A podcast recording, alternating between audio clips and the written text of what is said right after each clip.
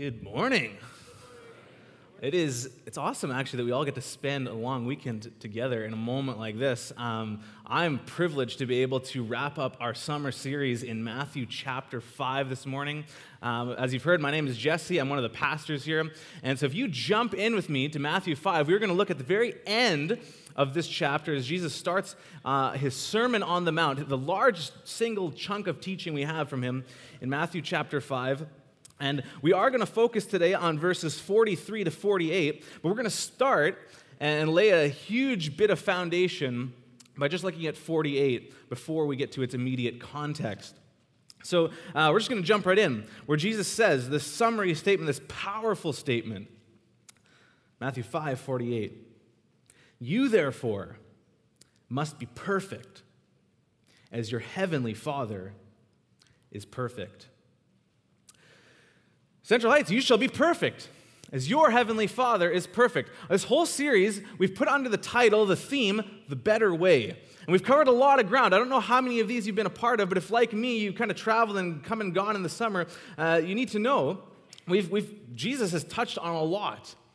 And as Tim has said earlier in the series, he touches on a lot because God has our best in mind for every area of life. So it makes sense then that, that he's casting a, a big picture vision here of what it looks like to live as a blessed citizen under God's rule in God's kingdom. So we've talked about being blessed. We've talked about uh, influencing our world. We've talked about sexuality and divorce and uh, you know, thinking right about anger and, and our commitments. And today we get to this, this, this crazy part of not only loving our enemies, but Jesus encapsulates it all with this phrase be perfect. And I don't know if, if, as we've gone through this series, the, the title or the theme, The Better Way, has really been something you've grabbed onto. Because I think uh, one of the big misunderstandings I sometimes have, and maybe you've had too, is is, is Jesus, like, like honestly, is Christianity, this whole Bible God thing, really a beneficial faith for right now? I mean, yeah, we, we've heard about it, uh, you know, in terms of our future and our destiny and our eternity. But, but right now, are we convinced? Is your posture right now, as you're sitting here listening to me on your long weekend, one of, yeah, I'm, I'm sitting here ready to listen because I, I believe that God's got my best in mind for my life, not just in the future, but right now. And maybe that sounds crazy when the bar is set to perfection.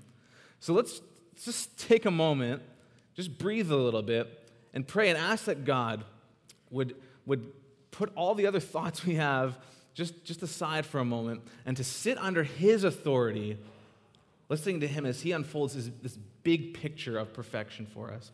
So, God, we join together this morning, grateful that we are able to be here.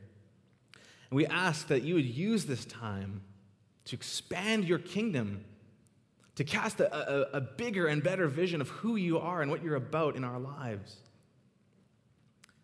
And that that would transform us. In Jesus' name we ask. And we all said, Amen.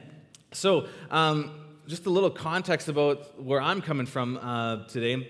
This last year has been just crazy for my wife Janelle and I. Uh, we have gone through a lot of different experiences and moments uh, of what I could only call uh, as adulting. Now, don't confuse that with adultery, it's adulting, because um, that will take us to a very different spot. No, I'm talking about the experiences that are typically you know, characterized by people who are growing up. You know, the things that I always thought, okay, that's, that's for mom and dad, or that's for my grandparents, or, you know, for people older than me, people who are, you know, real adults. Not, not me. This isn't stuff that I go through. Uh, but nevertheless, it happened we adulted a lot last year. So, for example, we had our first kid. And if you go from zero kids to even one kid, you know that's crazy. Like life changes, your priorities shift. Life is no longer even less about you. It's about keeping this human being alive and letting him terrorize your church's nursery and, and all of that. Like that's that's real stuff. That's growing up. And I'm like, man, this is crazy. On top of that, on top of that, you know, like right around the same time we're having our first kid, we actually buy our first home. And if you're sitting here this morning wondering, is God real? Well, you know, if somebody buys a home in Abbotsford today, Like, that takes supernatural, miraculous intervention, especially when you have the amount of money that we had moving into this, having our first kid at the same time. It's like, wow, what is going on? Like, you know, there's lawyers involved, there's, there's meetings, there's appointments you got to keep, there's stuff you got to sign, there's stuff you can sign online. I'm like, this is stuff for my dad, my grandpa. This isn't me. Like, what? This is adulting. I don't like it. And on top of that, weeks after this, our the car we have, the only car my family has, the one vehicle we drive, decides it's on its deathbed. And we're left with the decision okay, we've got a kid, we've got a home, and now we need to be able to transport ourselves from that home to other places. What are we going to do? And again, miraculously, you know, the appointments, the talks about money, all of that stuff, the financing, blah, blah, blah, blah, blah. We're just growing up, we're doing adult stuff to get a new vehicle that will hopefully last forever, Lord willing. We'll never have to go through this again. Some of you know what I mean. Um, and I was kind of in denial about this whole adulting thing because, you know, I, even though all that had happened, it really hit me the other day. So I'm in, it's, I'm in my living room, in my free time. Nothing else is around me. I'm sitting on our laptop in our living room. I'm scrolling through the internet, doing research on vacuums like vacuum cleaners, like the stuff you'd like, you know, clean your floor with. I'm like, I'm not, this, I'm not joking. I actually did this. And I stopped at one point. I shut the laptop and go, this isn't for me. what? I'm better than this. I don't have money for vacuums, time for research. Man, growing up is difficult. I remember when we were when we were applying for Central Heights almost four years ago now. I'm working this other job, and this song came on the radio while we were working uh, a John Mayer song, and there's a line in it that I so identified with where John sings this line and says, You know, I'm, I'm so scared of getting older. I'm only good at being young. And I'm like, Amen, John, that is me. Like, I, I, this is hard. This is stuff that, that's crazy. It takes work, it takes effort, but it's rewarding at the same time. It's beneficial. And actually, it should happen. We should grow up. This stuff is natural, even though it takes hard work, even though it's not comfortable all the time. Man, we got to do it. And this is what Jesus is after. There's a, there's a big picture going on here in, in Matthew chapter 5, and there's a lot of you know, high standards he's calling us to. And when he gets to this talking about perfection here at Matthew 5 48, um, Eugene Peterson in the message paraphrases it this way He says, What Jesus is saying in a word is, grow up. You're kingdom subjects. Now live out your God given identity. Why would he say that? Because I think when we heard uh, 548 read, we kind of heard the word perfect and went, okay, uh, yeah, that's, that's, that's a huge ideal. I'm probably never going to make it to there, but I'll just let the guy talk about it and see what happens. There's a lot more going on here than we, than we can see uh, in English. And I know sometimes in church we don't get too excited about the original languages, other than the three of you that do. Um, but but there is a lot going on here. And what's helpful to understand is that this word perfect that's translated, uh, it's translated from the Greek word teleos. Can everybody just say that? Teleos. Teleos. What this word means, as um, J. Oswald Sanders who writes a book on maturity, he says that this word signifies an end, a goal, a limit. It combines two ideas. One, it's like the full development of one's powers, and second, it's the attainment of some goal or standard, uh, the realization of the proper end of one's existence. So, what Jesus is getting at here, it's, it's a wider term than just, you know, flawlessness or, or moral perfection or, or just living, you know, completely unblemished by sin. There's more going on than that. It's about growing up, it's about adulting spiritually. It's about growing into godliness. And the Christianese term, the churchy word for this, the churchy phrase, is spiritual maturity. And that's the big picture of perfection that we're going to look at this morning.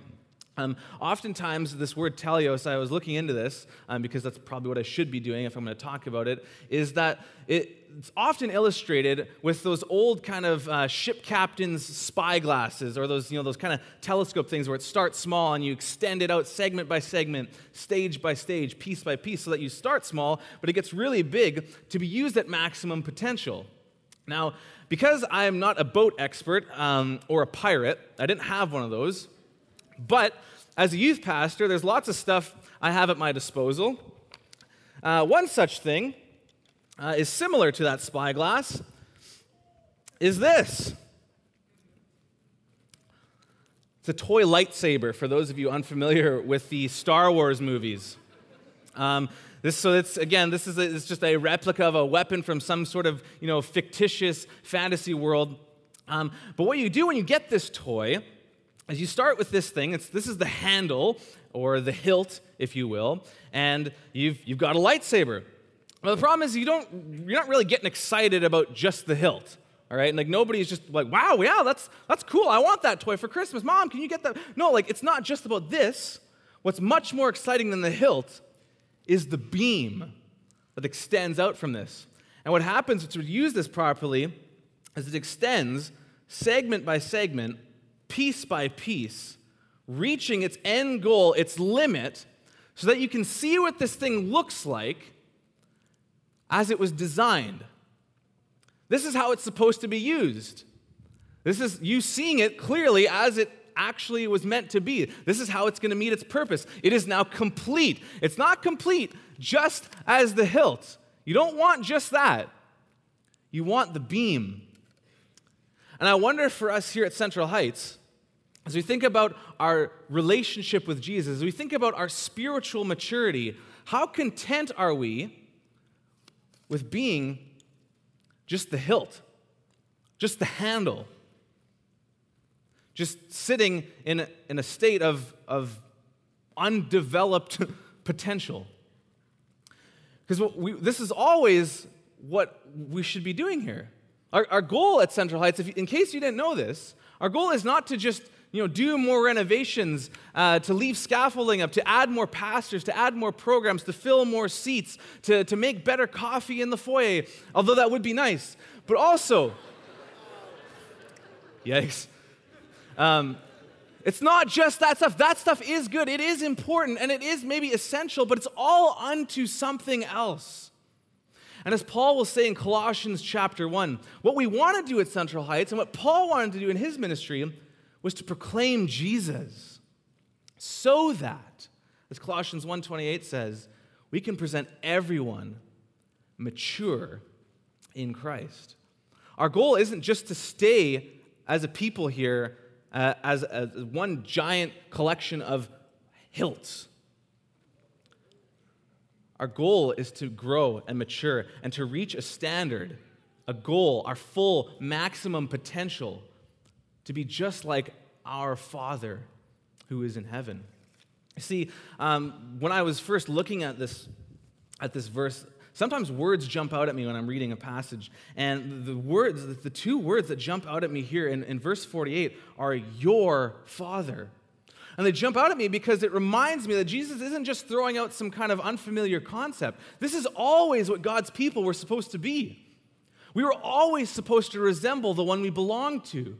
Throwing it back all the way to Leviticus, for example, we hear over and over God speaking this out to his people saying, You should be holy. Why? Because I am. You're my people. You belong to me. This idea bounces around in the Old Testament, coming back around to it in Deuteronomy, where God's like, You shall be blameless before me.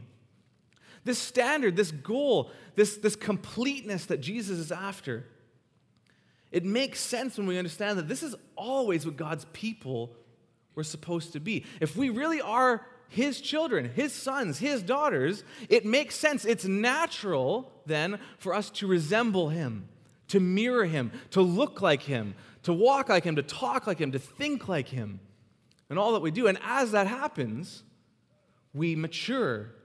We move from just hilt level to beam level. And that's what we're after. That's what we want. In other words, it's kind of like Jesus is saying, hey, if God is your father, that means your standing before him is perfect. It can't be improved upon. If, the, if your identity is as a son or daughter of God, man, there's nothing that can top that. And if we've come to experience his love, as, as 1 John 3 1 says, you know, God's got so much love for us that we should be called his children. And so we are. If Jesus is our Lord and Savior, if we've put our trust in His work, His perfect life, His death for our sins, His resurrection from the dead, He sends the Holy Spirit into our lives, into us. Jesus in us, making us His sons, His daughters. who ought to resemble him. That's the big picture going on here. So, in other words, if our standing before God is perfect, our standard from God is perfection. If you're standing, if my standing before the God of the universe, this Father, if our standing before Him is perfect, then our standard from God is perfection. Now, we need to, we need to understand this clearly, and there's potential to misunderstand what I'm saying here. So, I want to, I want to pull us back to this gospel framework of how things in, in our Christian story, our good news, work all the other places in our culture and, and in the other worldviews and the other religions is all about us meeting a standard so that we acquire some sort of reward or standing. So there's other religions that say, hey, if you do this much, if you meet some sort of standard, well, then that's when your standing will change before this other being, this God or the gods or whatever it is. So you meet a standard, you get a standing. Or you meet a standard and you know something else happens to you because not all religions are about God or heaven or anything, but they're, they're about doing stuff to earn something. But what our gospel is about is that we could not live up to a standard. Our standing before God was not perfect. We were dead in our sins, as Ephesians 2 tells us. The wages of sin is death, but the free gift of God is eternal life in Jesus. See, Jesus meets our standard that God that we could not meet before God so that our standing before God could be changed. And rather than being a requirement of salvation, perfection is a result of salvation. Maturity, Christian growth, all of this stuff is not about us getting a, a, better standing before God. No, our standing leads to the standard that we get. What we do in, in the gospel does not make us who we are. What Jesus did makes us who we are, if we've come to believe that. And so that's what shifts what we do. It has to. That's what it's about.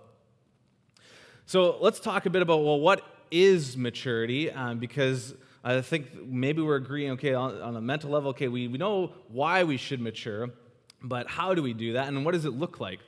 Uh, maybe before I do that, I just want to go on a little side note here for a second. If our standard um, is, is, is this high, it's like to be like God, like fully, to be like so Christ like that everything we do, it looks like we are just we are fully mature, fully developed into the potential He has designed us for as His followers through His help as a result of our right standing before Him. We need to understand that, there, that at some level we are always going to be hypocrites. And let me explain that.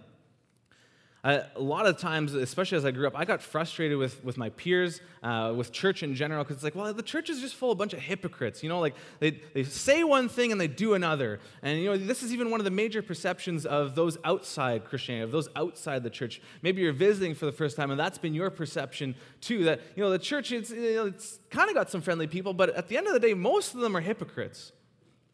Now, we're not happy with that. Uh, we don't like that. We don't want to be hypocrites. But our, but our gospel isn't that our actions immediately you know, make us sinless from the start when we meet Jesus. We're given the Holy Spirit, we're given a helper so that we, you know, we're not immediately sinless in our actions, but we should start to sin less.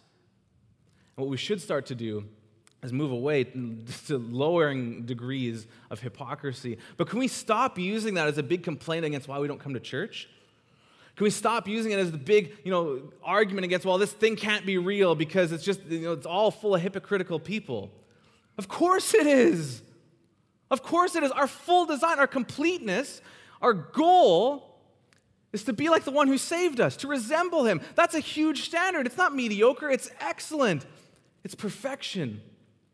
We're always going to fall short of that, but hopefully we fall short fewer and fewer times as we grow up.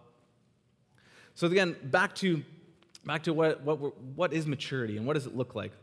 I think uh, what might be a little bit helpful is for me to share a bit about you know what what I, I used to think maturity was because I think this is maybe our perception sometimes is that maturity maybe is one of two big things. One, it's simply being old and being a Christian. Some of you are laughing at that.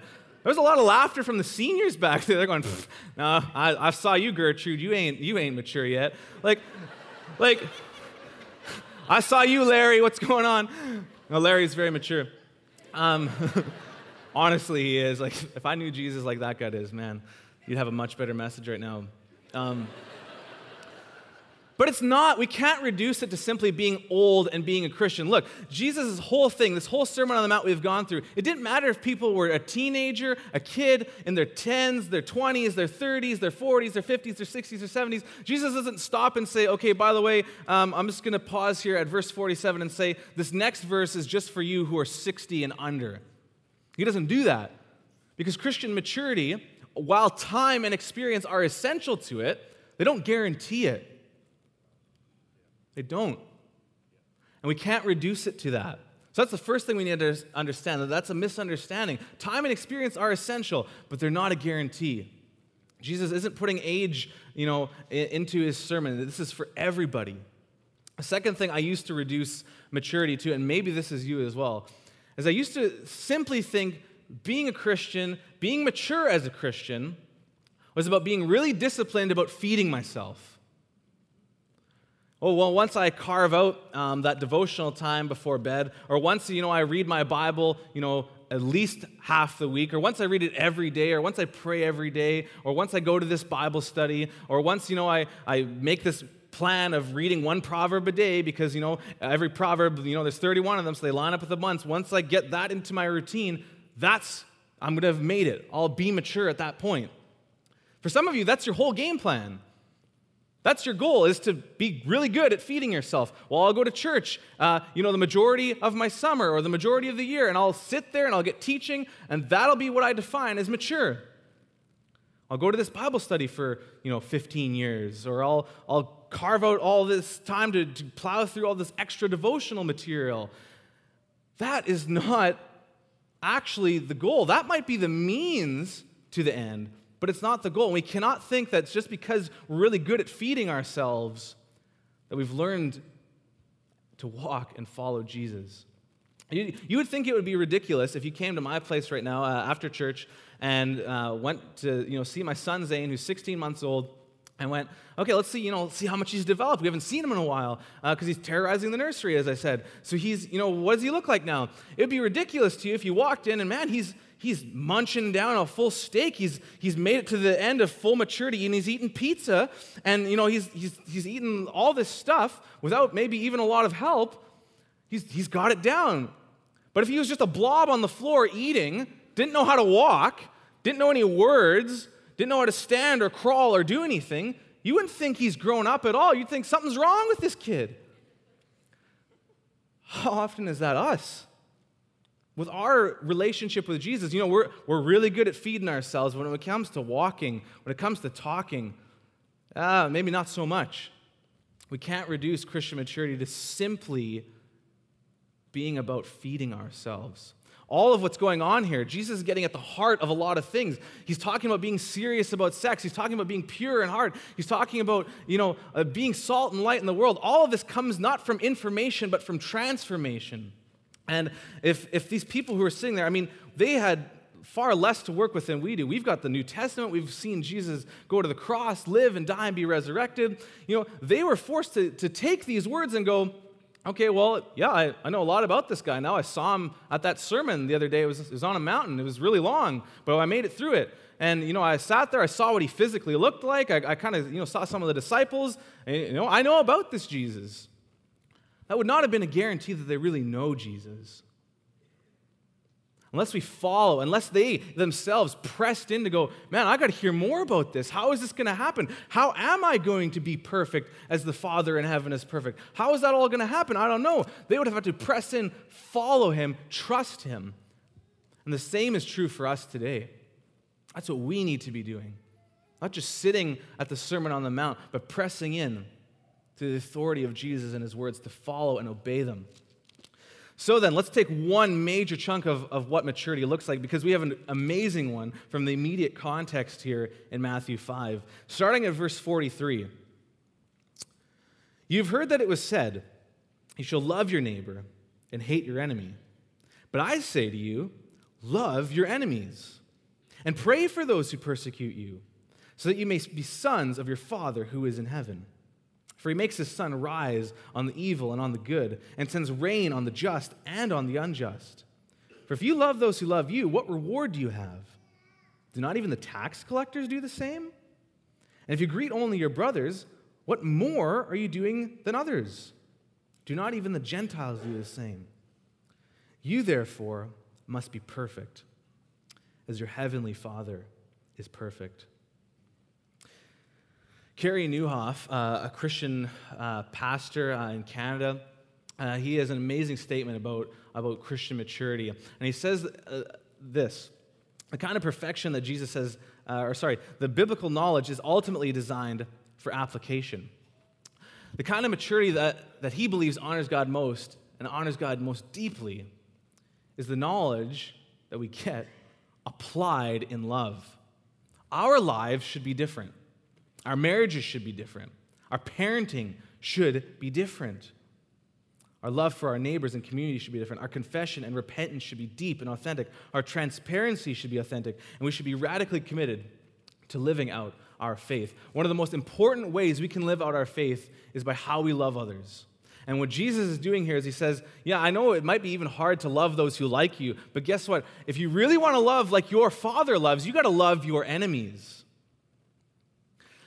I think I have the hardest time with loving my enemies because I often, an enemy sometimes seems like a strong word, but I think we all do have them to some degree. But the people we don't like, the people we find it hard to love, I think for me, what, what gets me the most, why I find it the most difficult, is because I want people to meet me halfway at least. Like, I want them to do something uh, on their part. So it's not all me extending love or, or grace or forgiveness or, or service. I want them to meet me halfway. Could you imagine if Jesus did that? Could you imagine if, if you saw the state of humanity almost 2,000 years ago and went, wow, yeah, um, they definitely need a Savior. They're not going to meet uh, any sort of standard. They can't do anything. They're actually dead in their sins. They need somebody else to come and save them. I'll do it. Um, but as I'm looking down there, I don't see a lot of them actually asking for help. They're not meeting me halfway. You know what? I think I'll wait until they meet me halfway. But he doesn't do that. You know, he could have he could have looked it down and went, okay, yeah, I know nobody's really asking for it yet, but I'll go. Uh, Mary and Joseph, they seem like nice people. I'll um, I'll let them be my parents. I'll come down. I'll enter the human experience, live a perfect life uh, on earth, so that I can be qualified to take on the sins of the world. But you know what? Um, I see here the way the plan is going. There's not going to be room in the inn. They're going to have to have me in a stable. Well, I don't know. Like can't they just meet me halfway here? Maybe I'll wait till the inn has got some room so that way, you know, it seems like humanity did a little bit to get me on the scene. Doesn't do that. Maybe you imagine if you went even further and went, well, yeah, okay, uh, yeah, they're not asking for it. There's no room in the inn, but you know what? I see, uh, oh, I still don't want to go because the Roman government is ruling, and I hear they've got this unspeakable execution method called crucifixion where you get tortured and get killed on a cross. You know what? I think I'll wait till humanity and technology meets me halfway where they've got the lethal injection. I'll wait until, until they do something to meet me halfway. But he doesn't do that. He doesn't wait till it's comfortable. He doesn't wait till it's convenient. He doesn't wait till it's clean and tidy and everything is just where it should be. The conditions are just perfect. No, he comes when it's not convenient. He comes when it's radical. He comes when it's messy. Because the love the Father has for humanity, the love He has for you in this room right now, is a love and a grace when we don't deserve it. Romans 5 tells us that while we were God's enemies, while we were still sinners, Jesus died for us. When I wasn't asking for help, when you weren't asking for help, when, when you were pointed away from God, when there was nothing you could do to save yourself, Jesus did everything to save you while you were his enemy. And if we want to resemble that kind of love, if we want to resemble the God we worship, that is our goal. That is our standard for love. To love enemies, to not wait till they meet us halfway. That's hard. That's hard. That's like adulting spiritually. That takes work. That takes sacrifice. That takes us being inconvenienced. But man, does it look like the God we worship. And that's what it should be. Apply that to your breakup. Apply to, that to the, you know, the family member who, who's shunning you, who wrote you off. Apply that to that coworker who just grates you, that boss who's unjust towards you. Apply that to the bullies in your schools and, and any people that you don't really want to love. Don't wait for them to meet you halfway. Because Jesus didn't do that for you. Love your enemies so that you may be sons, daughters, children of your Father who is in heaven. So often, our maturity can be measured by what we say and how we say it, the things we talk about, the way we talk about them. And in this case, Jesus is saying when you talk about your enemies, talk about them to God. Don't talk about them behind people's backs. Don't talk about them negatively on, you know, when it's safe and comfortable with the people that you like. Talk about them to God. Pray for those who persecute you. Have you ever actually done that? Have you ever actually taken that name or that group of people in your head that's just maybe even coming to your mind right now, stopping and going, God, I'm going to talk to you about them and I'm going to pray for them? Because I understand that if I want to love like you have loved me, I got to do this. Unfortunately, we don't have a ton of time to go into all these other areas of maturity, but man, loving our enemies, that is a huge, huge marker of what it looks like to love perfectly, to follow God, to be mature.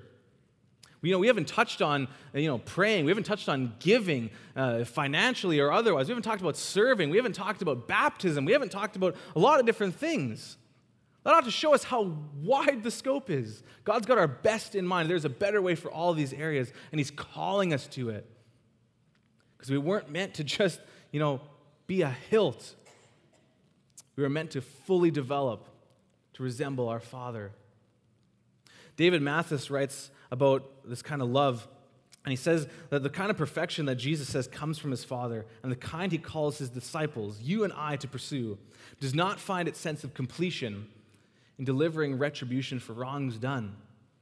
Instead, it's the perfection of a heart that finds so much fulfillment and satisfaction in the God of grace that it's able to extend grace to those who don't deserve it. We didn't deserve it from God. There are people in your life that don't deserve it right now. They don't deserve your forgiveness. They don't deserve your friendship. They don't deserve your love, your, your, your grace towards them. But if you want to look like God, if you want to follow Him, if you want to resemble Him, if you want to reach for the standard that God is calling us to, you got to do it. Because that's what He did for you. Find fulfillment in that. As we close, I want to give us six maybe helpful tips, uh, tips that I've found helpful, guidelines for maturity. And these aren't the only six. They're not probably even the best six, because I said Larry's not up here. But I mean, these are six that I think are so important as we think about loving our enemies, as we think about the entire better way of the Sermon on the Mount, reaching to this big picture of, of perfection in God. Number one, I, well, the thing that we desperately need to do is we need to depend on the Holy Spirit. We need his help. In John 15, Jesus says, Apart from me, you can do nothing. Galatians 5 talks about us keeping in step with the Spirit if we've come to life in him. We can't do this on our own. That's why Jesus sends us the helper to help us do this. Number two, we need to be amazed by Jesus. This is something that's changing how I, I, I think and, and view life. You notice how when you're amazed by something, your attention shifts to it? If our attention was constantly fixed on Jesus and on what God has done through him, that would change the way we view our enemies. That would change the way we give, the way we serve, the way we invest, the way we do anything. Because we're captivated by someone so amazing.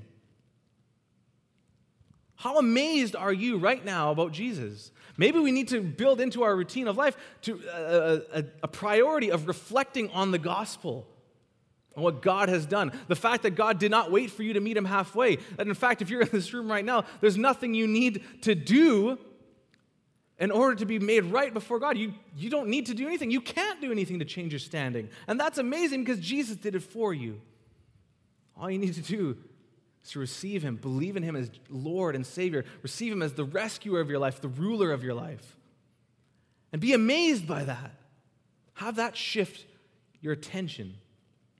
And as that happens, as you're amazed by things, it starts to transform the way you live, and it'll help us mature. Number three, I think we need to do this more often than we do. I need to do this more often than we do. So we need to look in the mirror and desire to improve. We actually have to want this. Oftentimes we use the phrase, well, I'm not perfect, as almost like an excuse for when a flaw gets pointed out or a mistake or someone challenges us. And it's like, well, I'm not perfect, so, uh, you know, I'm going to lean on this as a crutch. Stop letting it be your crutch and let it be a catalyst to motivate you to grow. To go, man, yeah, I'm not perfect. I want to grow. And you know? The thing about wanting to improve, the thing about being humble and about being teachable, not only is that a mature thing to do, but it actually paves the way for more maturity. It opens up the door for you to receive more of what God has for you, to receive His best for you. To not go, yeah, I got this, yeah, I'm, I'm, I'm ready, but to desire to improve. Number four, we need to put in work.